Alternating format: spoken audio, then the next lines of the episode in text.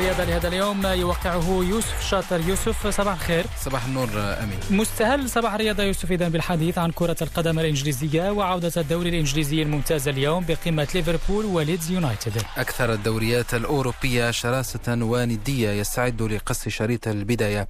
البريمير ليج تعيش اليوم جولتها الأولى وسط مستجدات عديدة منها غياب أهم عنصر ميزها في العقدين الأخيرين. الجمهور المستجد أيضا هو ليفربول الذي يدافع عن لقبه الفريق الأحمر أنهى الجفاء الذي دام لسنوات وأصبح بطلا لإنجلترا بعد ثلاثين عاما. الهدف الآن هو تحقيق الإنجاز للسنة الثانية على التوالي. مدرب الريدز الألماني يورجن كلوب الذي يعرف صعوبة ذلك يستقبل بالكثير من الود ضيفه ليدز يونايتد ومدربه الأرجنتيني مارسيلو بيلسا في أول جولات الدوري.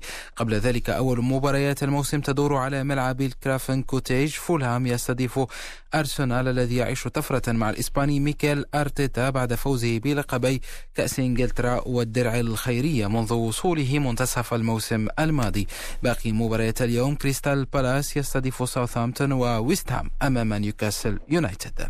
ومن عودة الدوري الإنجليزي إلى عودة الليغا الإسبانية التي تنطلق اليوم بإجراء ثلاث مباريات إيبار يستقبل سيلتا فيغو غرناطة أمام أتلتيك بلباو والصاعد الجديد قادش أمام أوساسونا.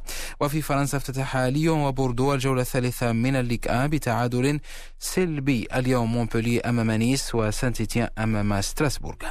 نبقى في فرنسا حيث أعلن باريس سان جيرمان بطل الدوري الفرنسي لكرة القدم الجمعة تعاقده على سبيل الإعارة مع مدافع روما الدولي الإيطالي أليساندرو فلورنسي حتى الثلاثين من يونيو مع إمكانية الشراء. وبات فلورنسي الذي لعب على سبيل الإعارة مع فالنسيا الإسباني في النصف الثاني من الموسم الماضي أول صفقة يبرمها النادي الباريسي في فترة الانتقالات الصيفية الحالية التي استهلها بتفعيل بند شراء مهاجم انترناسيونال ميلانو الإيطالي الأرجنتيني. ماورو إيكاردي وحارس مرمى الإسباني حارس مرمى إشبيليا سيرجيو ريكو.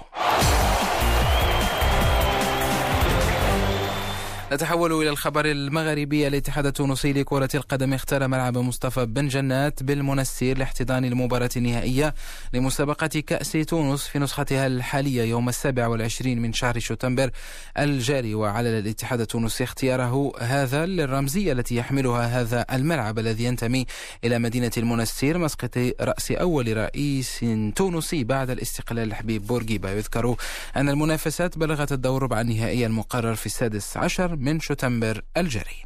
في تونس أيضا تجمعت مساء الجمعة جماهير الشبيبة القيروانية الفريق المنتمي للرابطة المحترفة التونسية الأولى أمام مقر النادي وقامت بإغلاق الطريق احتجاجا على ما أسمته ظلما تحكيميا تعرض له الفريق أمام النادي البنزرتي الخميس ضمن الدوري التونسي. هذا ويسارع الشبيبة من أجل ضمان البقاء هذا الموسم ضمن الدرجة الممتازة.